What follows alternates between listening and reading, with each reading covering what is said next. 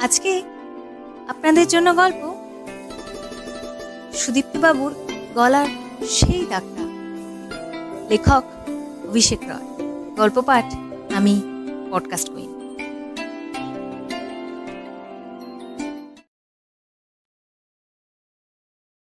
ফ্ল্যাটের একটা চাবি সুদীপ্তবাবুর কাছেই থাকে। সেটা দিয়েই দরজা খুলে ভেতরে ঢুকলেন। কিন্তু এ কি? বাড়িতে কেউ নেই নাকি?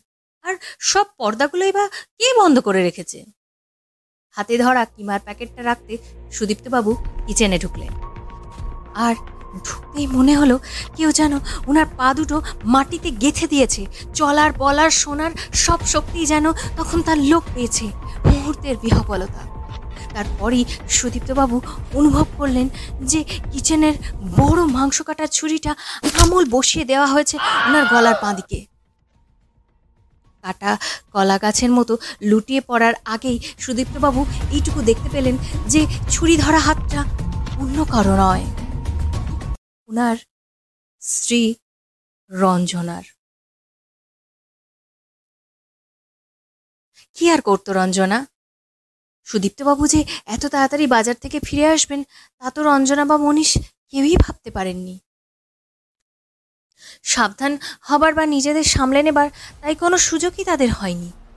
কিছু কানাঘুষো যে সুদীপ্তবাবুর কানে কখনো আসেনি, তা নয়।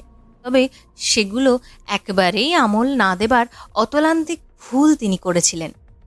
সেদিন রঞ্জনার মনীষকে তিনি যেরকম আপত্তিজনক অবস্থায় দেখেছিলেন, তারপর তার ভুল ভাঙতে মুহূর্তের একটা ভগ্নাংশও লাগেনি। ঘটনার পর একটা সপ্তাহ পার হয়েছে। সুদীপ্তবাবুর দেহ পোস্টমর্টমের পর এখন পুলিশ মর্গে। ইতিমধ্যেই এইটুকু পরিষ্কার যে সুদীপ্তবাবুর স্ত্রী রঞ্জনা সুগায়িকা হলেও সুলেখিকা মোটেও নন।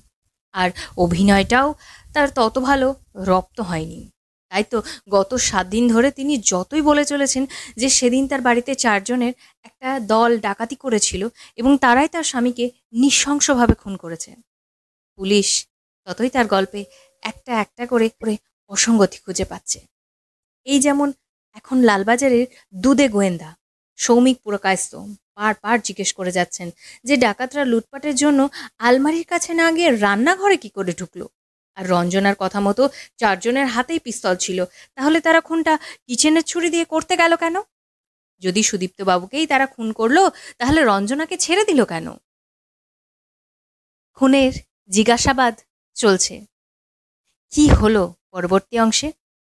জানার জন্য অবশ্যই সঙ্গে থাকুন। পরবর্তী পর্বের জন্য অপেক্ষা করে থাকুন। স্টেটিউন্ড গল্পটি কেমন লাগছে অবশ্যই জানাবেন কিন্তু। লাইক করবেন রেটিং দেবেন কমেন্টও করবেন। আর আমার একটি ইউটিউব চ্যানেল রয়েছে পডকাস্ট কুইন আপনারা চাইলে নিয়মিত গল্পের জন্য এখানেও আমাকে সাবস্ক্রাইব করতে পারেন।